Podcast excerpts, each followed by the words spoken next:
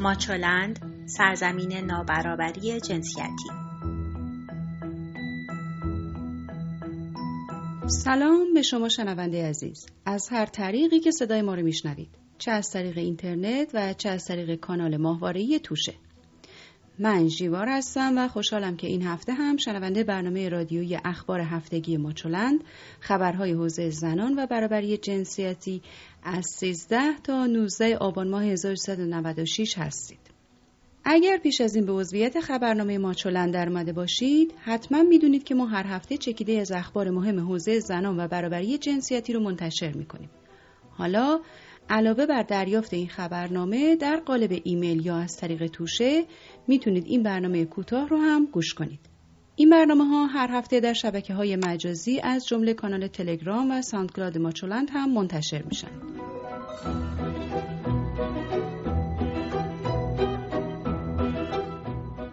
خب با اخباری از تازه ترین های ماچولند شروع کنیم. این هفته در وبسایت و شبکه های اجتماعی ماچولند ویدیوهایی از کمپین من هم و مسابقات زیباترین زن پرو منتشر کردیم. هر دو این ویدیوها و دو سخنرانی تاثیرگذار درباره ازدواج کودکان در فروم آزادی اسلو در کانال ماهواره توشه قابل دریافته. علاوه بر این انتشار مطلب مردها زیر فشار رختخواب در شبکه های اجتماعی بسیار مورد استقبال قرار گرفت. این مقاله به آثار سکسیسم و جنسی زدگی و رفتارهای جنسی مردان به ویژه انتظاراتی که از اونها میره پرداخته. امید رضایی مترجم این مطلب در مقدمه نوشته بله دنیای ما عمیقا مردان است و همه چیز در آن از جمله رخت های ما به نفع مردان غالب گیری شده. اما ساده انگارانه است که فکر کنیم فقط زنان از کلیشه های جنسیتی و جنسی آسیب می‌بینند. برای خیلی از مردان یا دست کم اون دسته که این متن در مورد اونها حرف می‌زنه مردان دگر جنسگرا، دو جنسگرا یا هر مردی که می‌خواد با یک زن رابطه جنسی برقرار کنه اصلا آسون نیست که نقشی رو که جامعه براشون تعریف کرده بازی کنن. این مقاله توضیح میده که چطور و چرا خیلی از مردان از اینکه مجبورند قهرمان افسانه ای باشن که در اون مردها همیشه سکس می‌خوان و همیشه می‌تونن سکس داشته باشن و از اینکه باید نقش مرد ماچو رو بازی کنند خداگاه و ناخداگاه رنج می‌برند.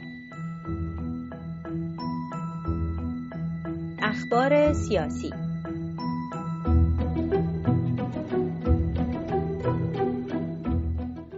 هفته هم معاون حسن روحانی در حوزه زنان همچنان به ردخ و فتق امور محیط زیست مشغول بود. اون که بیشتر از همیشه در مورد اخبار محیط زیست در شبکه های اجتماعی واکنش نشون داده بود، بالاخره به مسائل زنان پرداخت و گفت تضعیف جایگاه زنان از تهدیدهای جدی جهانه. و اضافه کرد که تخریب آلودگی محیط زیست و نیز تضعیف جایگاه و نقش اجتماعی زنان از تهدیدهای جدی جهان امروزه و راه حل مقابله با این روندها که همه جهان رو تهدید می‌کنه راه حلهایی است که در سرشت و تفکر و اندیشه انسانها برای حل و فصل مناقشات نهاده شده. معصومه ابتکار در سخنانی دیگر گفت که دولت دوازدهم بر حل مشکل بیکاری و ایجاد اشتغال برای جمعیت بزرگ زنان فارغ و تحصیل احتمام داره. معصومه ابتکار همچنین گفت که در جامعه ایران با رعایت هنجارها و ارزشهای اخلاقی زنان تونستن در محیطهای کاری فضای امنتری رو تجربه کنند. اما هیچ یک از این سخنان سبب نشده که وضعیت اشتغال زنان بهتر بشه. روزنامه اعتماد در مطلبی با عنوان زنان پشت چراغ قرمز وزارت کشور نوشته 34 استاندار از 42 استاندار دولت حسن روحانی تا کنون در دولت دوازدهم مشخص شدن و نام هیچ زنی در میان اونها نیست. انتصاب وزیر زن یکی از مطالبات جدی حامیان حسن روحانی در ایام انتخابات ریاست جمهوری بود. مطالبه ای که کمتر کسی تصور می‌کرد محقق نشه. به نوشته اعتماد اما در روزی که رئیس جمهوری برای معرفی کابینه به مجلس رفته بود گفت که اون می‌خواسته وزیر زن بگذاره اما نشد. بعد از اون که هیچ زنی به وزارت نرسید رئیس جمهور در پیوست احکام وزرا به اونان تاکید کرد که از زنان جوانان و اقلیتها در سمتهای اجرایی استفاده کنند.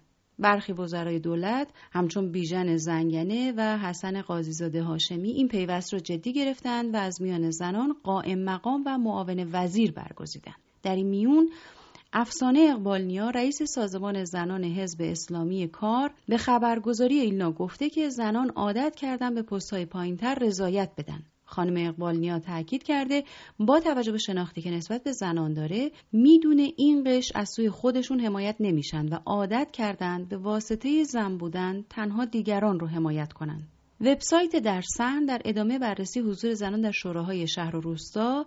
این بار به سریا قاضی بانوی سخنگوی شورای بیجار و نیز مریم جانبخشی تنها زن شورای شهر ایلام پرداخته و نوشته تعداد زنان راه یافته به شورای شهر در استان کردستان کمتر از انگشتان دو دسته. تنها نه زن در این استان به شوراها راه یافتند و سنندج به عنوان مرکز استان کردستان هیچ زنی رو در شورا نداره و شورای این شهر کاملا در اختیار مردانه. اخبار حقوقی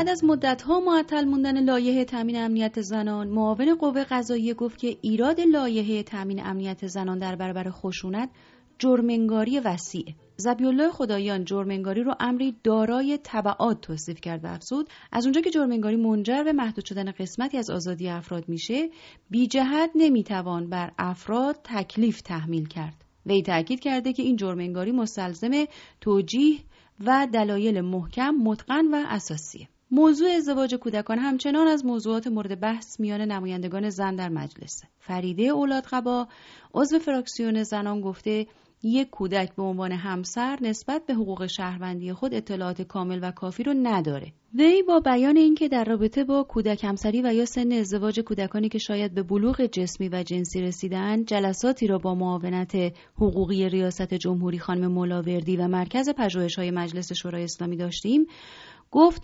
بلوغ عقلی و اجتماعی دارای اهمیت بسیار زیاد است. اخبار اجتماعی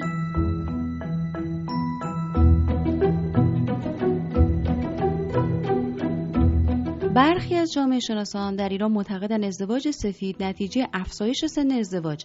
محسن آشوری استاد دانشگاه گفته موضوع ازدواج و افزایش سن ازدواج در کشور رابطه بسیار مستقیمی با میزان آسیب‌های اجتماعی داره.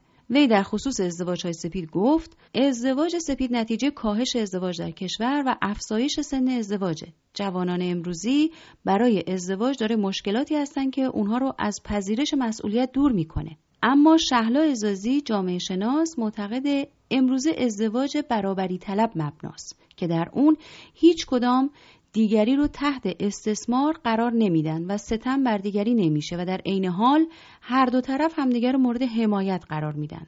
با بحرانی شدن وضعیت اقتصادی در ایران اقتصاددانان کم کم به فکر ذخیره روز مبادا افتادند و این پرسش را مطرح می کنند که زنان ایرانی چند گرم طلا نگهداری می کنند. مجید گودرزی مدرس دانشگاه در رشته مدیریت مالی با فرض اینکه از جمعیت حدود 80 میلیون نفری ایران بر اساس سرشماری سال 95 بیش از 39 میلیون نفر زن هستند گفته اگر هر زن ایرانی تنها 10 گرم طلا نگهداری کنه 394 میلیون و 278 هزار و 280 گرم طلا از اقتصاد خارج شده. با این شرایط اگر هر گرم طلا معادل قیمت روز در نظر بگیریم بیش از 48 تیلیارد و 558 میلیارد تومن سرمایه از اقتصاد خارج شده و با انگیزه احتیاطی نگهداری میشه. هفته های پیش خبرهای پراکنده در مورد افزایش آمار مردان مورد خشونت داشتیم. این هفته خبرگزاری ایرنا به همین بهانه به سراغ دو جامعه شناس رفته و با اونها گفتگو کرده.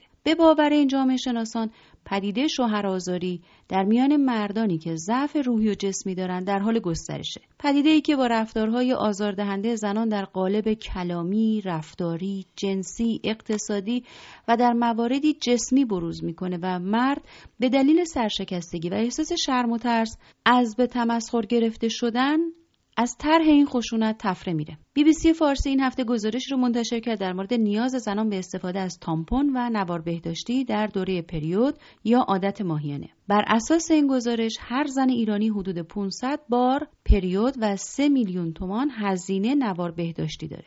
اما اینکه برخی به دلیل مشکلات مالی قادر به تامین اون نیستن موضوعی است که چندان به اون پرداخته نشده خبر تکان این هفته هم مثل اغلب موارد به موضوع سلامتی زنان مربوطه رئیس مرکز تحقیقات دانشگاه علوم پزشکی مشهد گفت میانگین سنی سرطان پستان در خاور میانه 5 تا 10 سال جوانتر از دیگر کشورهای دنیاست. دکتر سودابه شهید سالس تصریح کرده سرطان سینه در زنان ایرانی در رتبه اول سرطانها قرار داره و در حال حاضر جمعیت بیمار در رنج سنی سی تا چهل سال به شکل معناداری افزایش پیدا کرده و یک رتبه تنزل در جدول شکافهای جنسیتی برای ایران. تازه ترین خبر درباره وضع ایران و شکاف جنسیتی در سال 2017 است که به تازگی مجمع جهانی اقتصاد اون رو منتشر کرده. گزارشی که نشون میده از مجموع 144 کشور جهان ایران رتبه 140 رو کسب کرده و این در مقایسه با سال 2016 که رتبه ایران در این جدول 139 بود یعنی یک رتبه تنزل به گفته لیلا فلاحتی مدیر کل بین الملل معاون امور زنان و خانواده ریاست جمهوری ایران جزو چهار کشور انتهای جدوله و ما بالاتر از کشورهای چاد، سوریه، پاکستان و یمن قرار داریم. اون تاکید کرد این در حالی است که رتبه عربستان سعودی، مالایا، لبنان در شاخص یاد شده بالاتر از ایرانه. اخبار ورزشی